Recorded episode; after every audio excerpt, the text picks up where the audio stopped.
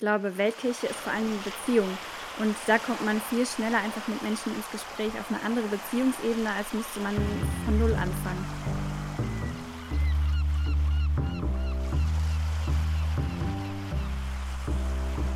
Und meine Hoffnung wäre, dass marginalisierten Stimmen endlich mal gehört werden. Und es gar nicht so, dass man auch endlich mal sieht, dass die Meinungen in der Weltkirche gar nicht so einheitlich sind, wie man vielleicht meint.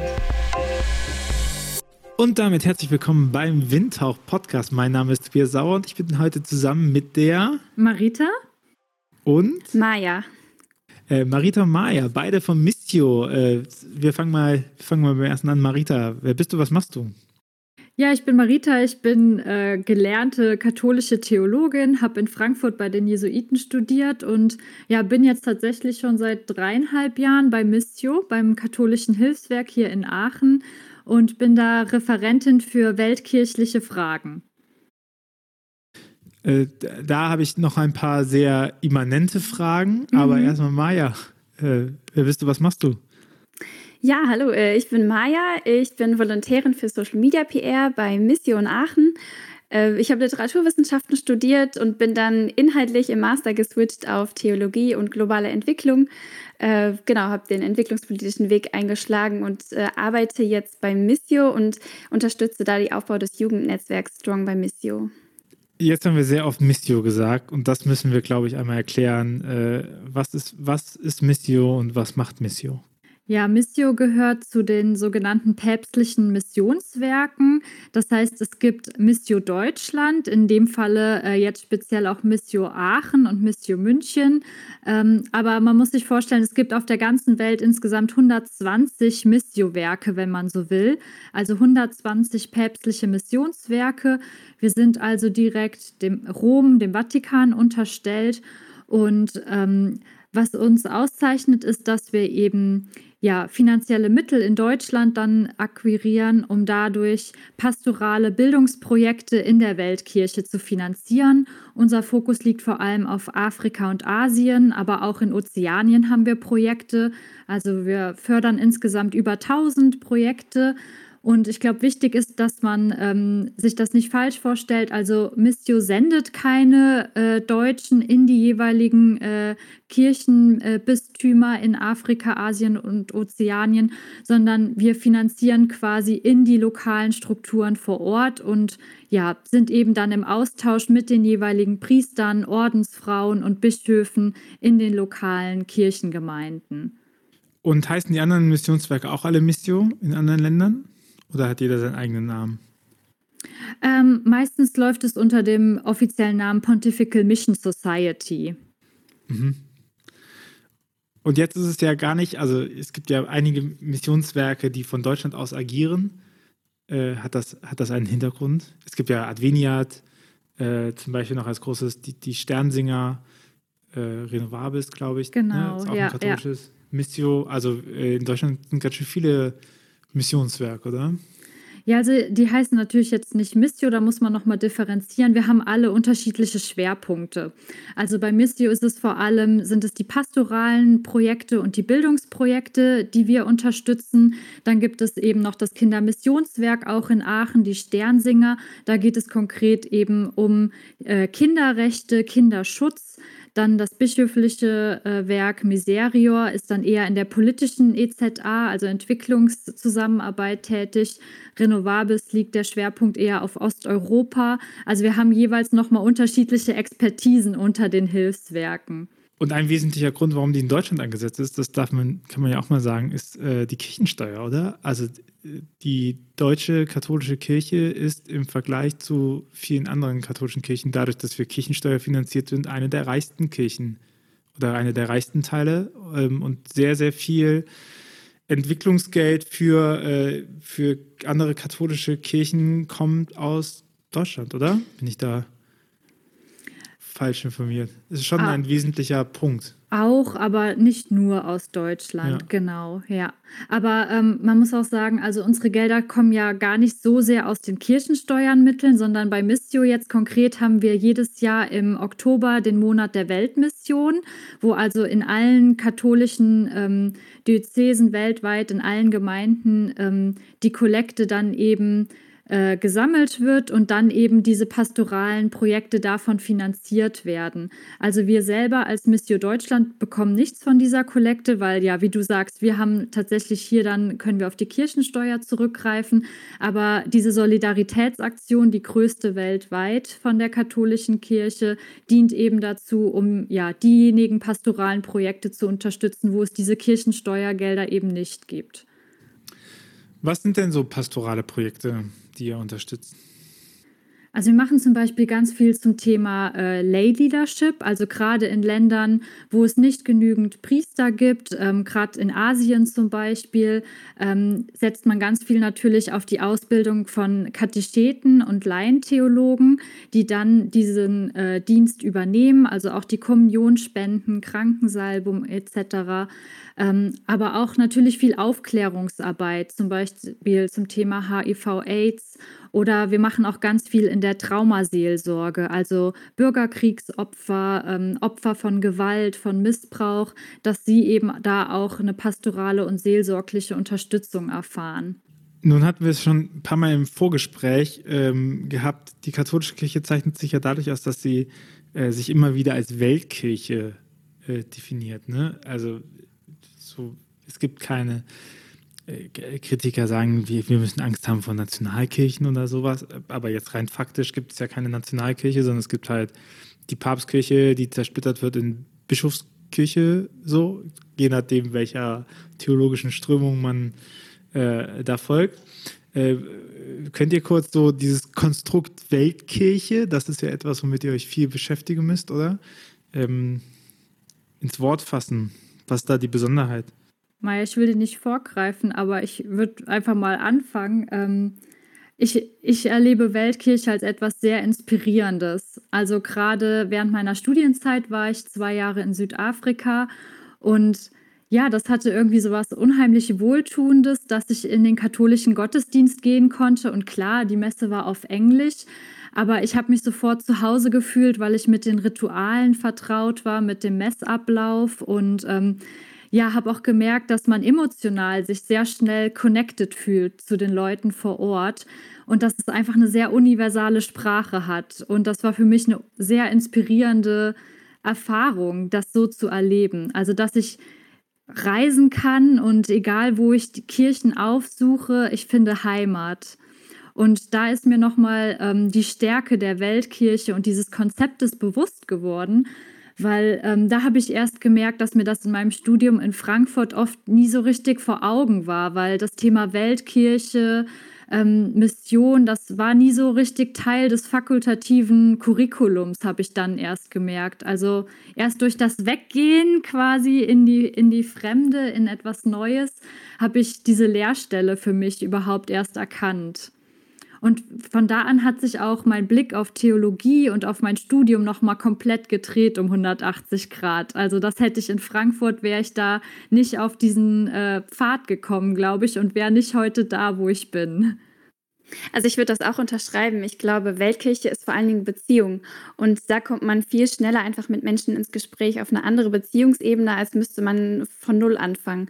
Also man kann irgendwie voraussetzen, dass Leute bestimmte Wertesysteme mitbringen, dass sie bestimmte Erfahrungen gemacht haben, allein an der Art, wie sie beten, wie sie singen. Teilweise sind es die gleichen Lieder, nur auf einer anderen Sprache. Und äh, wie du gesagt hast, Marita, man findet Heimat, aber man findet auch Familie und man hat das Gefühl, man fühlt sich direkt verbunden, obwohl man in völlig verschiedenen Kontexten aufgewachsen ist und das Leben eigentlich gar nicht so viel miteinander zu tun hat. Aber das macht dann Weltkirche aus.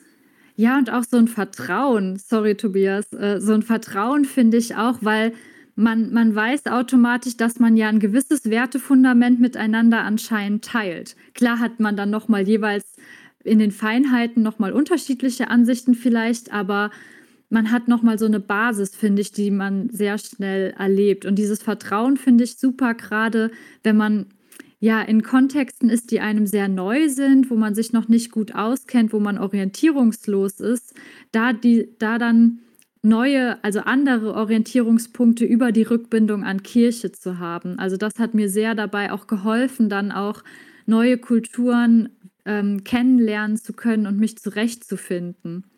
Was ja viele vielleicht nicht wissen, ist ja auch die Tatsache, dieses Vertrauen darauf hat ja auch damit zu tun, dass sich ja prinzipiell auf dieselben Texte zurückberufen werden muss. Ne? Also äh, die offizielle Sprache ist ja Latein und das ist ja eigentlich der, der Text, der äh, gewertet wird, auch Konzistexte oder sowas, ne? die sind dann halt übersetzt, aber letztendlich ist, ist, das, ähm, ist das Original Latein und auch die Ansage ähm, zu sagen, naja, okay, die ganzen Riten, die wir haben, sind ja im Prinzip nur Übersetzungen von Übersetzungen, leichte Anpassungen von einem römischen Ritus, der vorgegeben ist. Also deswegen auch die Tatsache, dass man halt überall Beerdigungen, Hochzeitsfeiern, ähm, Messen im, im Grundbestand gleich sind. Ne? So, dass man so diesen, diesen Kern hat, den man, auf den man sich zurückruft. Ja, und gleichzeitig erlebt man aber auch wieder sehr viele spannende inkulturierte Formen was ich dann halt wieder toll finde. Also ja, wie du sagst, man hat so eine gemeinsame Wurzel und gleichzeitig gestaltet es sich überall auch nochmal dann auf eine individuelle Note aus. Und das macht dann so das Bild von Theologie oder gelebtem Glauben nochmal so viel breiter und reicher. Und eigentlich könnte das doch eine Stärke sein, oder? Wenn man ja. davon ausgeht, dass man von derselben Basis aus verschiedene Perspektiven hat, weil das Leben nun mal auch in in Australien anders ist als in Frankreich und in Frankreich anders ist als in Kanada und in Kanada anders ist als in Brasilien, sind, sind natürlich auch die Lebensumstände und die Art und Weise, wie man feiern möchte oder wann man feiern möchte, ja unterschiedlich. Und äh, damit prägt sich ja auch Weltbild herum. Ne? Mhm. Und wie sieht es in der Realität aus? Es kommt drauf an, von wo aus du schaust. Meinst du Realität in Deutschland, Realität in der Welt? Ja, wie, ihr seid ja da mehr so an, an dem Punkt dran, oder? Ihr, ihr habt mit vielen Gruppierungen zu tun. Ihr sagt, ich meine, wenn man sagt Missionswerk und wir fördern was, dann hat es ja auch sehr viel, oder dann kann es ja sehr viel von Einbahnstraße auch haben, ne? Dass man halt sagt, so, wir machen jetzt mal da hinten und dann so, aber wie sieht, wie sieht so, ihr seid die Experten, wie sieht denn da Meinung nach so der Dialogkanal aus? Was, wie kommt das, kommt das zurück? Gibt es einen Austausch? Was ist so euer. Möchtest du mal, ja, soll ich? Äh, starte du gerne mal. Ich kann dann gerne, was ja. die jungen Menschen betrifft, was sagen. Also das Schöne ist, Experte, den Ausdruck benutze ich fast, also eigentlich gar nicht für mich selber, ehrlich gesagt, sondern ich freue mich immer wieder, wenn ich mit Leuten, mit denen ich jetzt schon immerhin dreieinhalb Jahre zusammen sein darf, sie wiedersehe. Also ich bin bei Mistio, äh, das ist vielleicht nochmal interessant äh, oder für den Kontext interessant, ähm, bin ich für zwei äh, Thinktanks zuständig. Das ist einmal Netzwerk Pastoral Afrika und dann Netzwerk Pastoral Asien. Ist also eine Gruppe von den äh, DirektorInnen von verschiedenen Bildungs- und Pastoralzentren in den jeweiligen asiatischen und afrikanischen Ländern. Und wir treffen uns jedes Jahr für ähm, rund eine Woche zum gemeinsamen Austausch. Also es ist so ein bisschen lockeres Konferenzformat, wo es dann jeweilige theologische Fragestellungen, auch pastorale Fragestellungen miteinander besprochen werden, die vor dem Hintergrund des jeweiligen Kontextes relevant sind. Ähm, und das erlebe ich als unheimliche Bereicherung, weil ich da selber auch Lernende bin. Also ich lerne da so viel und ähm, ich schätze diese äh, Zusammenkünfte, weil da wirklich Menschen aus dem ganzen Kontinent zusammenkommen und ihr, ihre Perspektiven auf Glauben und auf christliches Miteinander miteinander teilen. Und ähm, ja, und das ist wieder dieser Reichtum, den ich in Weltkirche wahrnehme. Und auch miteinander auch mal kritisch in den Diskurs zu gehen, kann ja sehr heilsam und konstruktiv sein. Also das heißt nicht, dass es immer Friede, Freude, Eierkuchen zugehen muss. Also man kann auch mal miteinander ringen. Ähm, und gerade wenn, wenn viele verschiedene Generationen an den Treffen teilnehmen, da legen wir halt auch viel Wert drauf, dass sowohl die Jugend dabei ist, als auch schon die etablierten Theologen, sage ich mal. Das finde ich mit am spannendsten. Ähm, weil man dann miteinander auch im Gespräch bleibt, auch generationsübergreifend. Und natürlich gerade auch die jüngere Generation hat jetzt bestimmte Themen, die ich auch hier in Deutschland erlebe, gerade so diese identitätspolitischen Themen, Gender, Rassismus, das sind auch dort große Themen. Und ähm, da merkt man gerade in vielen Ländern und Kirchengemeinden auch einen Neuaufbruch. Und das finde ich sehr spannend. Und da war ich auch zum Teil überrascht, wie auch die ältere Generation so sehr offen für die Themen war und sehr neugierig war und das war eigentlich das Coole bei, beim letzten Treffen, wie dann die jüngere Generation ihre Themen der älteren Generation erklärt hat und die ältere Generation wieder äh, auch zurückgefragt hat, was fehlt euch, was braucht ihr, wie können wir das unterstützen? Oder auch einfach dann sagte der eine äh, Partner, der auch schon was in einem gesetzteren Alter war, so, ich verstehe nicht, was queer ist. Bitte erklärt mir das mal. Ich habe das noch nicht richtig verstanden, aber ich möchte verstehen lernen. Und das so zu beobachten, fand ich einfach sehr, sehr cool. Und ich glaube, gerade diesen Austausch einfach auch noch mehr zu fördern, weil es gibt viele Projekte, aber ich glaube auch, dass wir da einfach noch viel Bedarf haben, versucht Missio eben über das Jugendprojekt Strong by Missio da jetzt so eine, eine Lücke zu füllen. Also da geht es eben darum, genau die Themen, die Marita gerade genannt hat, einfach mal aufzugreifen und verschiedene Perspektiven, aus verschiedenen Perspektiven draufzuschauen. Und da eben nicht jetzt von Deutschland aus, nicht von Missio aus, wir haben die Weisheit mit Löffeln gefressen und wir sagen euch jetzt äh, so so sieht's aus und wir geben euch den Input, sondern wirklich ähm, einfach in diesem globalen Netzwerk alle Perspektiven mit einzubeziehen. Dann sind Jugendliche, junge Erwachsene aus Nigeria, die sagen, wie sie das in ihrer Community erleben, was sie zum Thema ähm, Gerechtigkeit, zum Thema Nachhaltigkeit zu sagen haben und wie das konkret bei denen zu Hause aussieht.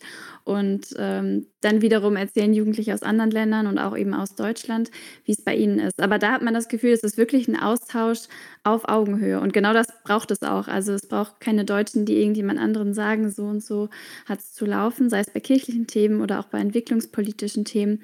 Und das ist genau das, was wir jetzt versuchen, ähm, seit einem Jahr mit aufzubauen und haben da sehr positive Erfahrungen gemacht. Und wie macht ihr das?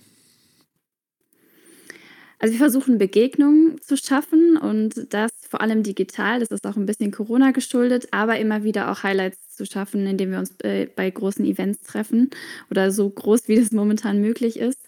Ähm, aber wir erleben, dass eben auch digital du die Welt praktisch in dein Wohnzimmer holen kannst und das aus jeder Perspektive. Ähm, wir haben Online-Talks, wo wir uns einmal im Monat mit Jugendlichen und jungen Erwachsenen aus aller Welt praktisch austauschen. Ähm, wir hatten zum Beispiel einen Talk über das Thema, wie kann ich als junger Mensch mich politisch engagieren? Und da kam dann viel Input von den Nigerianern, die gesagt haben, wir können das gar nicht, weil bei uns so viel Korruption ist und ähm, für die Jugend und generell für die Bevölkerung, aber gerade für junge Menschen ist Partizipation kaum möglich. Und da haben die so ein bisschen aus ihrer Perspektive erzählt. Ähm, und in Deutschland haben junge Schüler teilweise auch und Studenten, Studierende erzählt, äh, wie sie sich in Parteien engagieren oder in ihren Hochschulgruppen. Also das war sehr spannend, das auch aus unterschiedlichen Praxen im Alltag zu erleben, was das bedeutet. Und wieso macht Missio das? Also wenn ich jetzt so ganz ganz äh, konservativ traditionell rangehen würde, äh, dann würde ich ja sagen, naja, guck mal, das ist ja wieder so typisch für Kirche, dass die so neumodernen Zivilschnickschnack mitmacht und dann, ne, und aber wo ist der Gott? Und wo ist der Jesus? Und das heißt ja Missionswerk, nicht, äh, keine Ahnung, politische NGO oder sowas. Äh, was, was sagt er solchen Leuten? Also ich glaube, das Problem, was wir auch in den letzten Jahrhunderten, kann man fast sagen, haben, ist, dass Kirche eben als so ein Sonderfall gesehen wurde und dass Glaube aus dem Alltag ähm, rausradiert wurde. Und ich glaube, wir wollen es einfach wieder so ein bisschen mit reinnehmen und sagen, es ist nun mal Teil unseres Lebens. Gerade das erleben wir in den Communities, zum Beispiel aus Afrika, die ähm, in ihrem Alltag super oft beten und die ganzen Themen einfach ganz nah mit ihrem Glauben verbunden sind, was wir in Deutschland gar nicht mehr so präsent haben. Und wir merken, da können wir zum Beispiel super viel von den Communities in den anderen Ländern lernen. Ähm, und wir merken, es ist nicht unbedingt getrennt. Wir in Deutschland haben das vielleicht so gemacht und wir wollen es wieder zusammenbringen. Und wir wollen, oder ich glaube, das ist auch der Auftrag der Kirche, einfach nah an den Menschen zu sein. Und dazu gehört es, die Themen mitzunehmen, die die Menschen gerade beschäftigen und das, was sie umtreibt. Das hat ja auch viel mit den Lebensumständen zu tun. Und deswegen glaube ich, kann man das gar nicht so voneinander trennen. Ja, ich würde das auch total unterstützen. Also das finde ich gerade das Faszinierende zu sehen, mit welcher Selbstverständlichkeit der Glaube in das alltägliche Leben und Wirken integriert ist und eigentlich immer so als, ja, ich würde sagen, als Unterton mitschwingt. Auch bei entwicklungspolitischen Themen, die die äh, jungen Menschen angehen, dass eigentlich immer klar ist, diese diese Sinnsuche und das sich einsetzen für gesellschaftliche Transformation ist auch religiös motiviert. Und da muss man nicht ständig das Wort Gott und Jesus in den Mund nehmen, äh, um es, um irgendwie eine religiöse Soße drüber zu kippen, sondern ich habe das Gefühl, bei vielen erwächst das automatisch aus dieser Haltung, die aus dem Glauben gewachsen ist, sich dann auch entwicklungspolitisch zu engagieren und Verantwortung für die Community übernehmen zu wollen. Also stärkt ihr Menschen da drin, Verantwortung für ihre Umwelt zu übernehmen? Also Umwelt nicht nur im Sinne von äh, ökologischer Umwelt, sondern Umwelt im Sinne von auch Sozialraum, von Nähe. Und äh, eure These ist, dass das Engagement ähm, eben stark daraus erwächst, wie die Leute die Welt sehen und dass eben eine große Verbindung gibt zwischen, zwischen Glaube und äh, Weltsicht. Habe ich das richtig verstanden? Ja, ich würde nicht sagen, dass erst durch uns die Leute sozusagen diese, diese, äh, dieses Engagement entwickeln, sondern das ist einfach schon da und wir gehen auf Leute zu und Leute gehen auf uns zu und sagen, hey, wir sind da an was dran, habt ihr Lust, mit uns zusammenzuarbeiten? Ich glaube, es ist eher dieses multilaterale Beziehungen sozusagen knüpfen und sich gegenseitig stark machen, indem wir uns gegenseitig inspirieren und davon und miteinander lernen. Also es ist nicht erst, dass durch uns die Leute sich denken, ach, jetzt könnten wir ja mal ein neues Community-Projekt aufsetzen. Das wäre ja Gott ganz sei nett. Dank kommt Missio. Gott sei Dank kommt Missio. Ja. Jetzt können wir So, endlich. ach, schön, dass ihr fragt. Super. ja, das wäre das wär ein bisschen spooky. Ja, nee.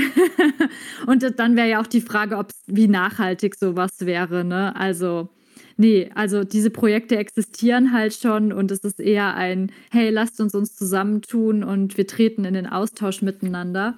Und was ich glaube, was jetzt auch nochmal eine interessante Weiterentwicklung sein kann, ist, äh, gerade hier in Aachen sind wir ja auch im Dreiländereck. Das heißt, wir sind ja auch schon sehr international in Aachen. Also auch Aachen, würde ich sagen, ist so ein bisschen weltkirchlicher Hotspot, wenn man so will. Allein durch die, also bitte. Ähm, Wir sind hier, wir sind im Vierländereck. uh, das wird jetzt hier die Competition. Saarland, Luxemburg, Ja. Frankreich, Deutschland. Okay, aber ich finde uns trotzdem auch schon sehr international und hip. Ja, ja, wir sind ja die beiden westlichen Städte, ne? Ja. Aachen ist noch ein bisschen westlicher als Trier. Ja, genau. Ja, also man hat halt diese drei Hilfswerke hier, die natürlich diesen internationalen weltkirchlichen Fokus an sich schon mitbringen. Und dann haben wir aber eben auch in Aachen ähm, eine große afrikanische Community, französischsprachig, aber auch englischsprachig. Und ähm, Aachen hat auch eine internationale Uni, das darf man nicht vergessen.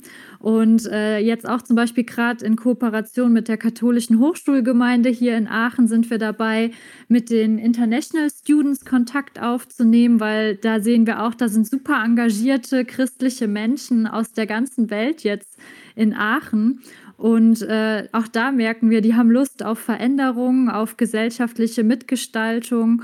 Und das wäre, glaube ich, auch nochmal eine interessante Sache, nicht nur Weltkirche draußen außerhalb von Deutschland zu suchen, sondern auch direkt vor der eigenen Haustür. Also Weltkirche ist ja schon hier bei uns. Und ich glaube, das vergessen wir total oft wie ich dann eben auch an meinem Studium gemerkt habe, dass ja Weltkirche nicht nur draußen ist und dadurch das ist ja genau das, dass auch das Missionsverständnis sich über die Jahrhunderte Gott sei Dank weiterentwickelt hat ähm, und Mission ja auch vor der eigenen Haustür passiert. Also ich muss nicht erst in entlegene Regionen fliegen, um da zu missionieren. Und auch in, gerade heute im Zeitalter von Reverse Mission, also rückwärtsgewandter Missionierung. Wir haben so viele indische, nigerianische Priester auch in Deutschland. Ähm, auch da findet ja wieder Mission und Begegnung statt. Und das ist, glaube ich, ein großer Vorteil. Und ich glaube, wenn wir da auch ja mit jungen Menschen aus der Welt, die hier bei uns vor Ort sind, nochmal ins Gespräch kommen, dass auch das nochmal sehr inspirierend und bereichernd sein kann.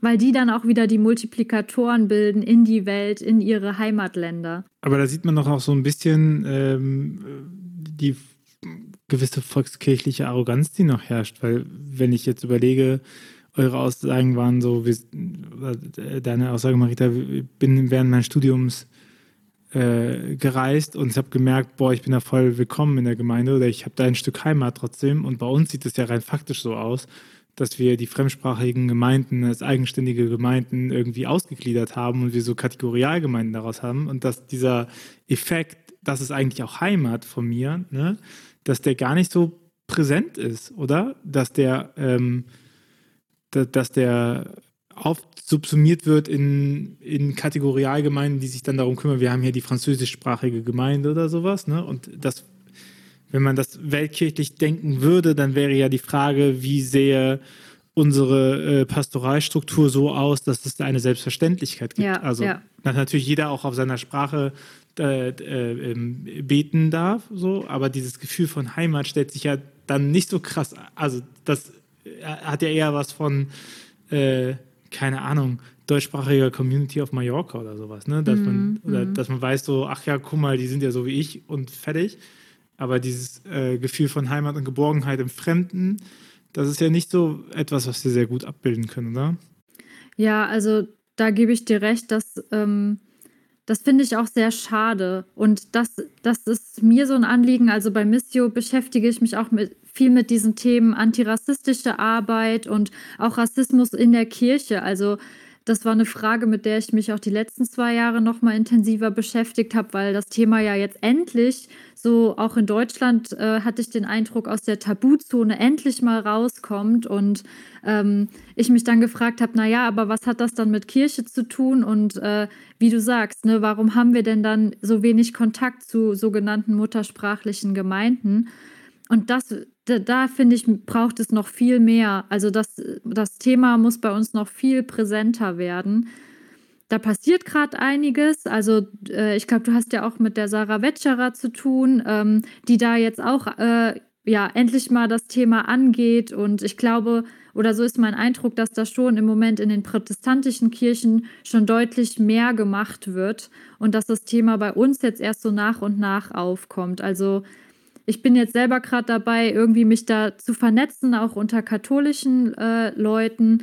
Aber da haben wir auf jeden Fall Nachholbedarf. Und da glaube ich schon, wie du angedeutet hattest, dass wir da noch so, ja, in unserem Denken noch so kolonial sozialisiert sind und da einfach noch wirklich an unserem eigenen Denken arbeiten müssen, dass wir dann auch zu neuen Handlungswegen finden.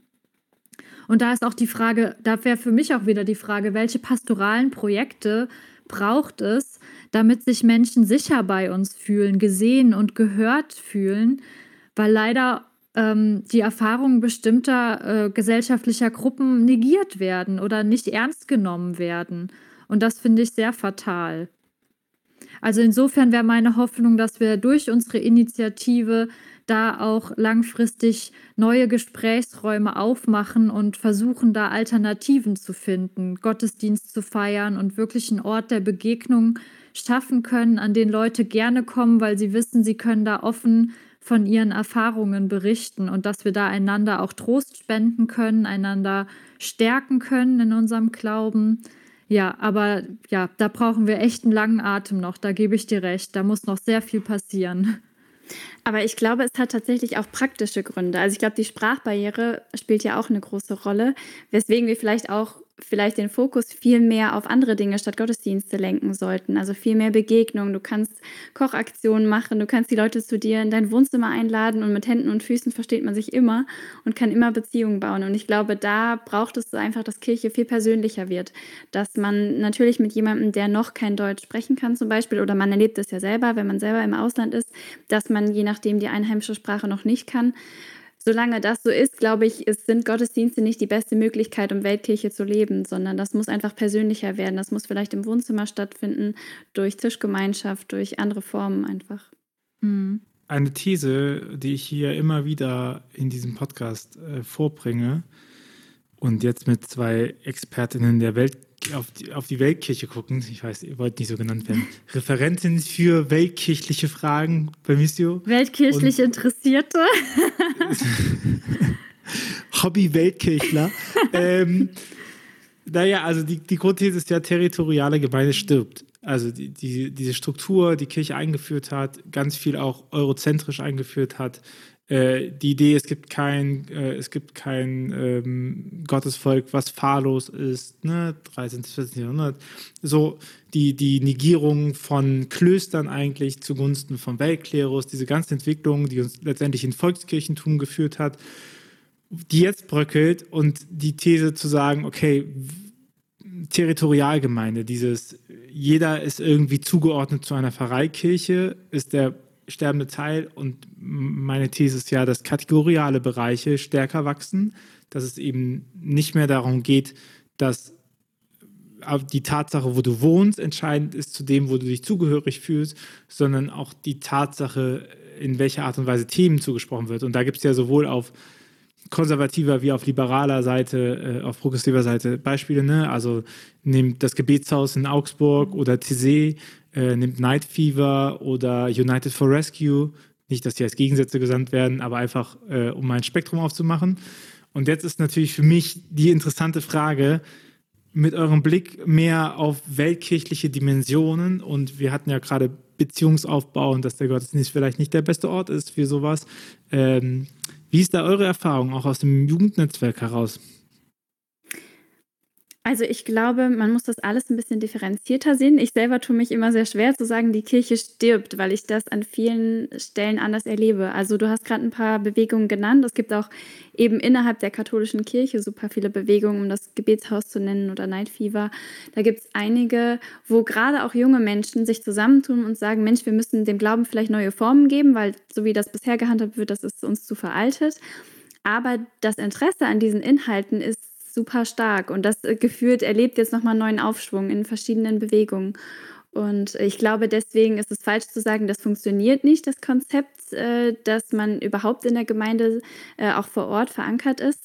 Ähm, aber wo ich auf jeden Fall dir recht geben würde, es ist stärker thematisch orientiert. Es ist jetzt nicht die Pfarrei, die wirklich bei mir um die Ecke ist, sondern das, was irgendwo in meinem Umkreis ist, wo ich mich aber wohlfühle, wo ich das Gefühl habe, ich kann die Art von Glauben leben, die auch einfach zu mir passt, weil das das ausdrückt, wie ich sowieso meinen Alltag lebe. Also ergänzend, ich gehe nicht davon aus, dass Kirche stirbt. Also kann natürlich auch sein, dass sie stirbt. Ähm, sondern ich gehe davon aus, dass äh, Territorialgemeinden sterben. Also diese klassische Pfarrei, wir haben einen Kirchturm, da gibt es Sonntagsgottesdienst, so, weil diese Form etwas ist, was stark Hochverbundene mit sich bringen. Also in den Gottesdienst gehen tendenziell, zumindest hier europäisch gesprochen, ähm, vor allem in die Hochverbundenen rein, die schon irgendwie sozialisiert sind, die damit einen Bezug haben. Ne? Ähm, aber es ist meistens nicht, also es ist manchmal der Erstkontakt, aber nicht so produktiv. Und äh, die These ist zu sagen, naja, das geht auf andere Aktionen. Also Kirche wächst, aber eben in Bereichen, die nicht territorial sind, sondern stärker auch kategorial gucken, die mhm. eben sagen, Bedürfnislage. Ne? Augsburg, äh, Gebietsstadt Augsburg spricht ja auch ein gewisses Milieu an. Ne? Ähm, und andere, andere Initiativen, United for Rescue, spricht auch ein äh, gewisses Milieu an. Das sind beides kirchliche Initiativen, die auf einer, auf unterschiedlichen Art und Weisen sich der Frage stellen, äh, was bedeutet es heutzutage Christ zu sein? Ne? So, und wie, und wie, und wie lebe ich Christsein aus? Was, was braucht es dafür, um Christsein? Um, also was, was macht da auch den Unterschied? Ne? Also wie egal ist das auch und, und wie viel Spitze darf das haben und welche Handlungsaufforderung hat das für mich und so. Und jetzt möchtest du noch mal wissen, ob wir, ob wir deine Ansicht teilen oder? Nee, ihr dürft auch, äh, ihr habt ja den weiteren Blick als ich. Ich muss ja. ja sagen, ich gucke hier vor allen Dingen auf den deutschsprachigen Raum von Kirche ja. und äh, sehe da die Entwicklungen. Und äh, das ist natürlich ja nochmal sehr spannend, wenn man sich überlegt, was bedeutet das in der Auseinandersetzung, was bedeutet auch in der Auseinandersetzung mit verschiedenen Jugendgruppen, die wahrscheinlich ja auch an unterschiedlicher, in unterschiedlicher Art und Weise sozialisiert sind in ihrem mhm. Glauben. Ne? Ja, so. ja. Ähm, also so von, von meinen Aktivitäten in, in den afrikanischen und asiatischen Ländern ist es unterschiedlich. Also ich würde schon noch sagen, dass da eben auch die Institution Kirche eine sehr große Rolle spielt. Und da ist es tatsächlich noch so, dass äh, der Sonntagsgottesdienst selbstverständlich dazugehört. Zumindest so in den Ländern, in denen ich bisher ähm, unterwegs war. Und daneben es aber ganz viele Jugendangebote gibt, ganz viele auch diese Homecell Groups, auch in, im katholischen Milieu sind da auch sehr verbreitet inzwischen, dass man also sich zwar mit allen zusammen im Sonntagsgottesdienst trifft, aber unter der Woche treffen sich auch nochmal die verschiedenen Interessengruppen und Altersgruppen unter sich. Und das fand ich eigentlich auch nochmal sehr interessant, dass man zwar schon noch diese Fixpunkte hat, wo auch alle zusammenkommen und man sich nicht komplett aus den Augen verliert und gleichzeitig aber noch ja sozusagen Zusatzangebote hat, die dann auch noch mal zu mir und meinen individuellen Interessen passen und wo ich auch ja, vielleicht nochmal äh, in Analogie zu deinem Plakat mit den Safe Spaces, dass ich dann unter der Woche auch nochmal in meinen jeweiligen Safe Space gehen kann wo ich vielleicht ganz individuelle Fragen nochmal mit Gleichaltrigen diskutieren kann, mit Leuten, die sich in ähnlichen Lebenssituationen befinden. Ähm, und das finde ich eigentlich auch nochmal eine sehr spannende Sache. Also insgesamt habe ich erlebt, dass es auch oft nochmal viel mehr Angebote gibt. Das klingt ja nach einer ähm, weiteren Pastoral, als man hier zumuten würde, oder? Also Hauskreise sind jetzt ja in der äh, deutsch-katholischen Kirche mhm. nicht so weit verbreitet. Ja, ja. Und ich glaube, das liegt zum Teil auch ähm, daran, dass in den Ländern selber Religion noch eine große Rolle spielt. Und gerade wenn es dann verschiedene Denominationen oder Religionen gibt, die dann sich auch sehr stark nochmal gegenseitig beeinflussen, ist so mein Eindruck. Wird die wird das Konstrukt Weltkirche unterschätzt oder wie, wie weit, also wie weit äh, der Katholizismus in anderen Ländern sind. Also jetzt konkret synodaler Weg. Eine Hauptkritik, die immer wieder kommt, ist ja zu sagen, ja, wir würden das ja machen, aber weltkirchlich muss die Frage ja behandelt werden des Diakonates der Frau oder ähm, äh, Menschen weniger zu diskriminieren aufgrund von irgendwelchen Attributen. Sei es drum so, aber wir würden das ja machen, aber weltkirchlich ist man noch nicht so weit. Man muss da Rücksicht nehmen. Äh, unterschätzt, unterschätzen solche Aussagen die Weltkirche? Spontan würde ich sagen, ja. Also es ist natürlich auch differenziert. Es ist jetzt nicht so, dass in allen Communities in Afrika und Asien alle super fortschrittlich sind und sagen, ja klar, wir unterschreiben das alles sofort. Aber es ist auch nicht äh, so schwarz-weiß, wie es hier leider oft dargestellt wird. Das finde ich auch sehr schade, dass man da ja, hier in, in Deutschland sehr darauf bedacht ist, zu differenzieren und zu unterscheiden. Aber so alles, was außerhalb ist, da ist es dann generell alles rückständig und äh, da ist man noch nicht so weit. Ähm, ich hatte tatsächlich erst letzte Woche einen Anruf, ähm, wo es hieß, ja, es geht um den synodalen Weg und die Frage der Weltkirche und wir haben das Gefühl, wir sind da, äh, die Weltkirche kann da noch gar nicht mitziehen. Wie ist Ihre Einschätzung? Und ich habe gesagt, oh, das wundert mich, weil ich erlebe da gerade ganz andere Prozesse in, in, den Communities meiner Partner aus diesen beiden Netzwerken, äh, weil die meisten von denen sind tatsächlich damit jetzt auch be betraut, äh, die äh, lokalen Hearings zu organisieren für die Weltsynode in Rom. Und äh, die, da kommen jetzt nach und nach die Berichte bei mir rein, was da besprochen wird. Und äh, jetzt die eine, ähm, äh, äh, im November hatten wir ein großes Treffen mit der Asiengruppe. Da war auch ähm, ja, eine führende Person von der indischen Bischofskonferenz dabei, die dann berichtet hat, weil diese Person gerade die Hearings organisiert für die indische Bischofskonferenz. Und welche Themen hat er angesprochen in seiner Präsentation? Gender, Rassismus, Sexismus, Klerikalismus. Und er hat am Ende ganz klar das Fazit gezogen, die Jugend ist rastlos, die Jugend fordert sich diese Themen ein. Äh, sie haben auch recht, also das fand ich auch äh, gut. Also er hat auch den jungen Leuten beigepflichtet und er hat gesagt, wenn wir jetzt das Thema nicht ernst nehmen oder diese Themen und das mit auf die Agenda setzen, dann sind die jungen Leute weg, dann haben wir keine Relevanz mehr für das christliche Leben dieser jungen Menschen. Und das fand ich sehr spannend und ähm, ja, dass er auch sich so klar positioniert hat und klare Worte gefunden hat. Und da dachte ich, ja, da ist es wieder. So viel zu, ja, die Weltkirche ist noch nicht so weit. Oder eine andere ähm, äh, Professorin aus Südafrika organisiert jetzt für Ende des Monats ein großes Women's Hearing von LeihInnen in Südafrika und im globalen, äh, im äh, südlichen Afrika. Also reines Safe Space für LeihInnen in der katholischen Kirche.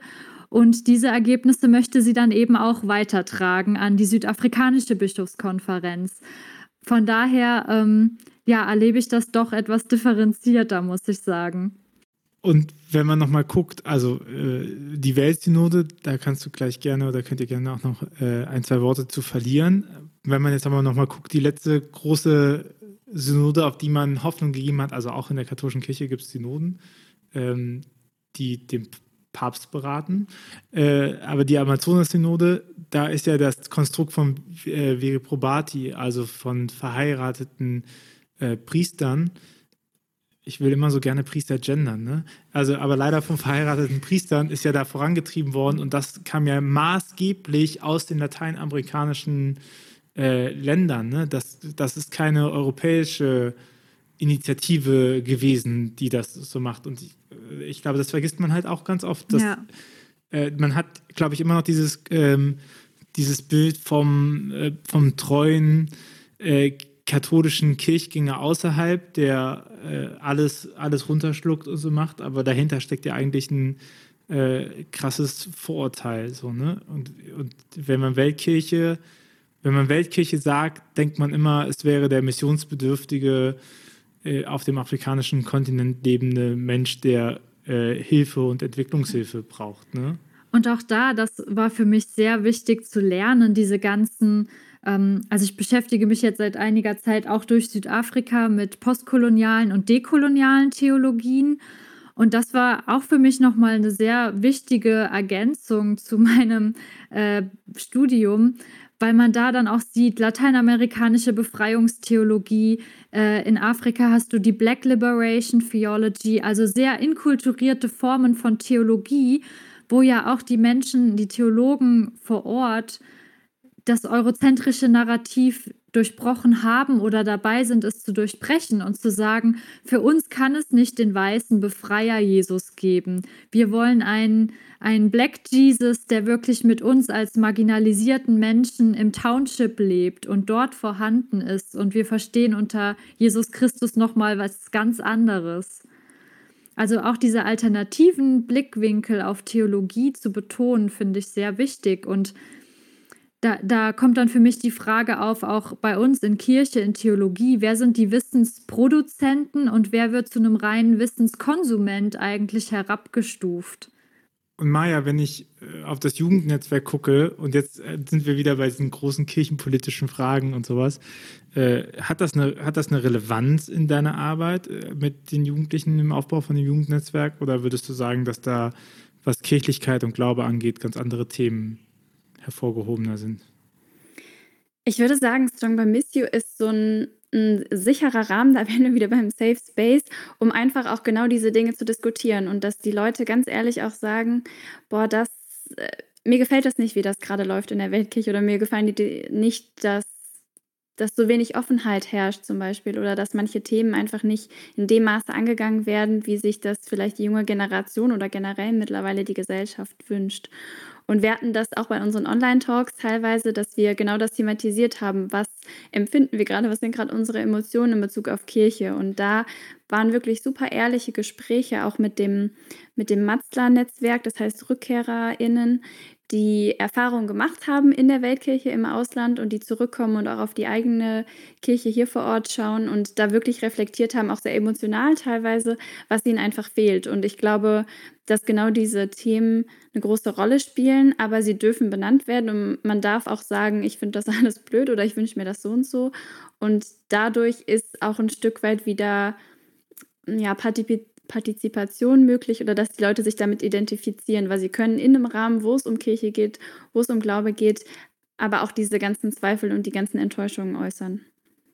Und erlebst du auch diese, ähm, äh, das, was Marita beschrieben hat, dass äh, der Drang nach Reform oder der Drang nach Veränderung und sowas ähm, nicht nur von Europa ausgeht, sondern dass das etwas ist, was Jugendliche weltweit beschäftigt? Oder Machst du die Erfahrung nicht? Was äh, tatsächlich mache ich ein klein bisschen andere Erfahrung, dass die Jugendlichen und jungen Erwachsenen aus den Communities aus zum Beispiel Afrika ähm, sehr viel zufriedener sind, was ihre Kirche angeht. Also dass sie sich sehr viel zugehöriger fühlen, dass das für sie ein ganz natürlicher Bestandteil ist, dass für sie zum Beispiel der Sonntaggottesdienst einfach eine Möglichkeit ist, sich mit seinen Freunden zu treffen und deswegen Kirche einfach nochmal einen viel positiveren Stellenwert hat, als dass die bei den jungen Menschen hier der Fall ist.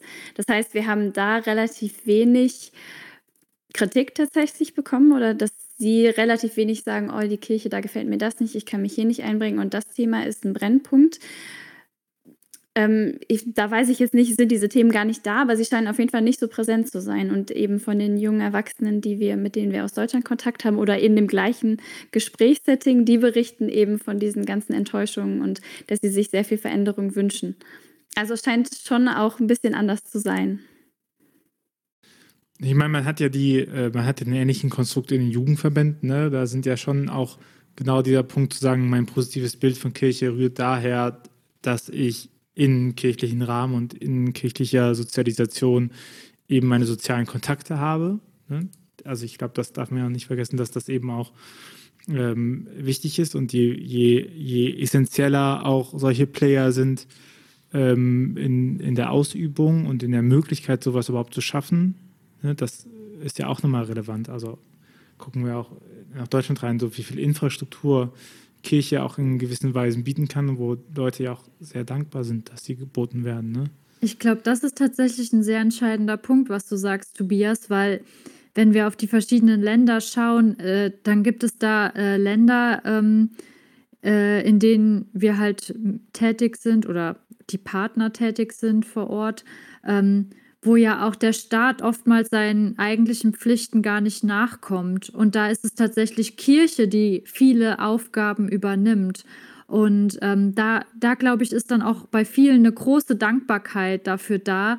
Also gerade im Bereich Bildung ist es dann oft Kirche, die diese Bildung überhaupt anbietet und ermöglicht und dadurch Lebensperspektiven für viele schafft. Und deshalb ist, glaube ich, Kirche bei vielen da ähm, sehr viel höher angesehen weil man einfach den Unterschied auch feststellt und weiß, was fehlen würde, wenn Kirche hier in diesen Räumen nicht mehr präsent wäre. Äh, Dankeschön schon mal für den äh, Einblick in die Arbeit und äh, die Perspektive von Weltkirche, bevor ihr die Frage bekommt, die alle meine GästInnen bekommen. Ein kleiner Hinweis in eigener Sache. Wenn du, liebe Hörer, in diesem Podcast magst und diesen Podcast unterstützen möchtest, dann würden wir uns darüber sehr freuen, wir sind nämlich komplett eigenständig finanziert und ähm, freuen uns dann darüber, wenn den Aufwand, den wir in diesem Podcast betreiben, ähm, auch sich äh, zumindest vor uns selbst ein bisschen rechtfertigt. Du hast also die Möglichkeit, über Steady bei uns Mitglied zu werden. Das geht äh, über windhauch.ruach.jetzt slash support oder auf steadyhq.com slash windhauch. Ähm, da kannst du eine Mitgliedschaft abschließen und das äh, bringt nicht nur uns Sicherheit in der Produktion, sondern äh, bringt dir auch jeden Donnerstag morgens die wichtigsten Thesen des Podcasts als Newsletter in dein E-Mail-Postfach, sodass du jeden Donnerstag morgens informiert bist darüber, worüber gesprochen worden ist, ähm, entscheiden kannst, ob du diesen Podcast hören möchtest, ob du dir die ganze Stunde gibst und auch, wenn du nochmal irgendwann auf Themen zurückgreifen willst, kannst du einfach deine E-Mails durchsuchen und hast äh, viele Zusammenfassungen, wie zum Beispiel hier zum Thema Weltkirche und die Relation von Weltkirche zu, ähm, zu Reformprozessen. Deswegen äh, freuen wir uns natürlich. Jetzt habe ich aber, merke ich, ich habe ganz vergessen, die, den Punkt Weltsynode äh, noch zu setzen. Ich habe gesagt, da kommen wir gleich drauf und dann haben wir es vergessen. Aber äh, das. Da kommen wir mein, einfach nochmal wieder. wer verbietet uns das kurz anzufassen, oder? Ja, wenn du magst bitte, äh, Weltsynode, was, äh, also ich habe ich hab ja gelernt, als, als böser progressiver Katholik, dass jetzt die, deutschen, äh, die deutsche katholische Kirche schon wieder so einen Sonderweg fährt und schon wieder auf Reform macht, so wie das immer macht, so äh, typisch äh, deutscher Katholizismus. Ähm, und jetzt kommt ihr mir mit Weltsynode und dass ein weltweites Hearing veranstaltet wird und dass man ähnliche Prozesse fährt, die man auch auf dem synodalen Weg gefahren hat. Äh, was ist denn da jetzt? Also ist der Papst verrückt geworden?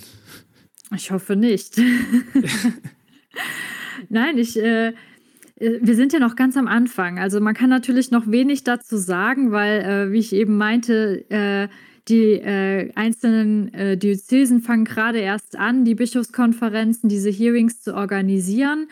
Aber ich bin sehr gespannt, muss ich sagen, weil, wie gesagt, was ich gerade so von den Netzwerkfreunden äh, aus Afrika und Asien mitbekomme, ähm, sind die Leute sehr motiviert, jetzt ihre Narrative einzubringen und ähm, sehr engagiert dabei, wirklich auch möglichst viele Stimmen zu sammeln und barrierefrei zu sein, ähm, sei es über digitale Räume ähm, äh, in den einzelnen Community-Zentren. Also da wird gerade mit großem Engagement das alles vorbereitet. Und meine Hoffnung wäre, dass ja eben diese marginalisierten Stimmen endlich mal gehört werden und die Chance bieten, auch unsere geforderten Transformationen hier vor Ort mit zu stützen.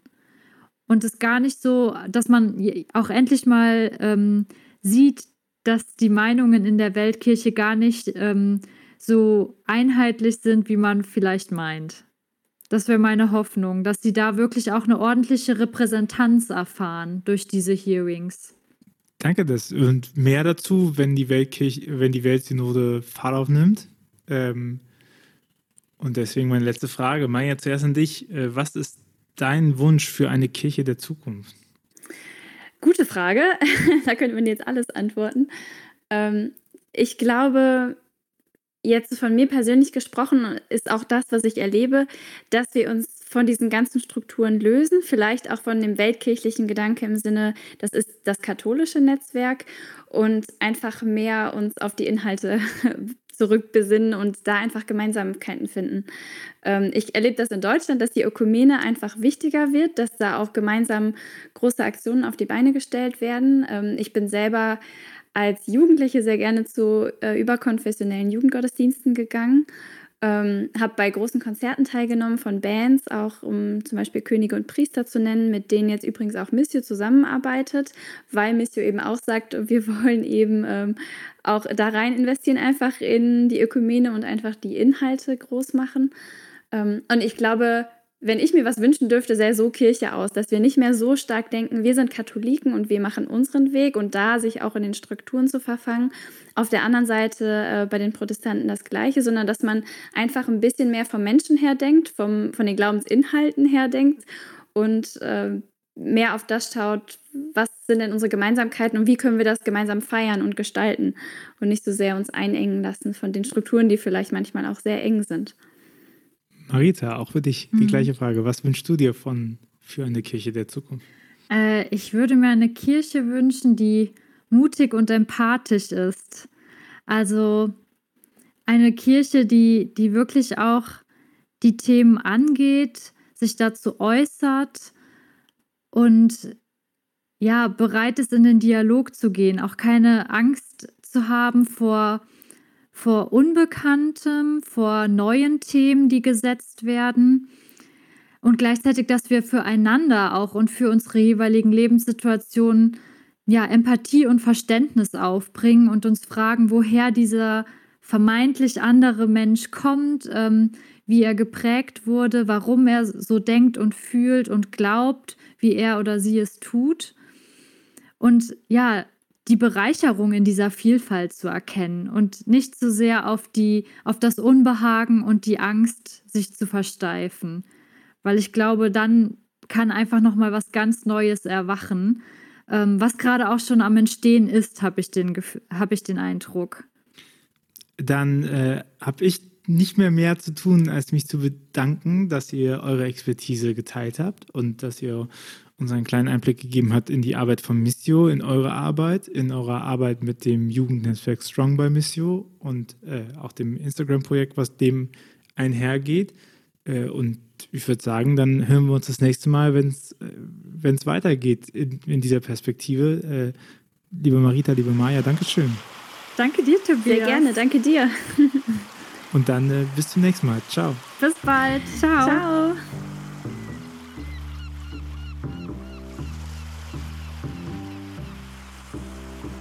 Dieser Podcast ist eine Gemeinschaftsproduktion von Ruach Jetzt und der Evangelischen Arbeitsstelle für missionarische Kirchenentwicklung und diakonischen Profilbildung MIDI.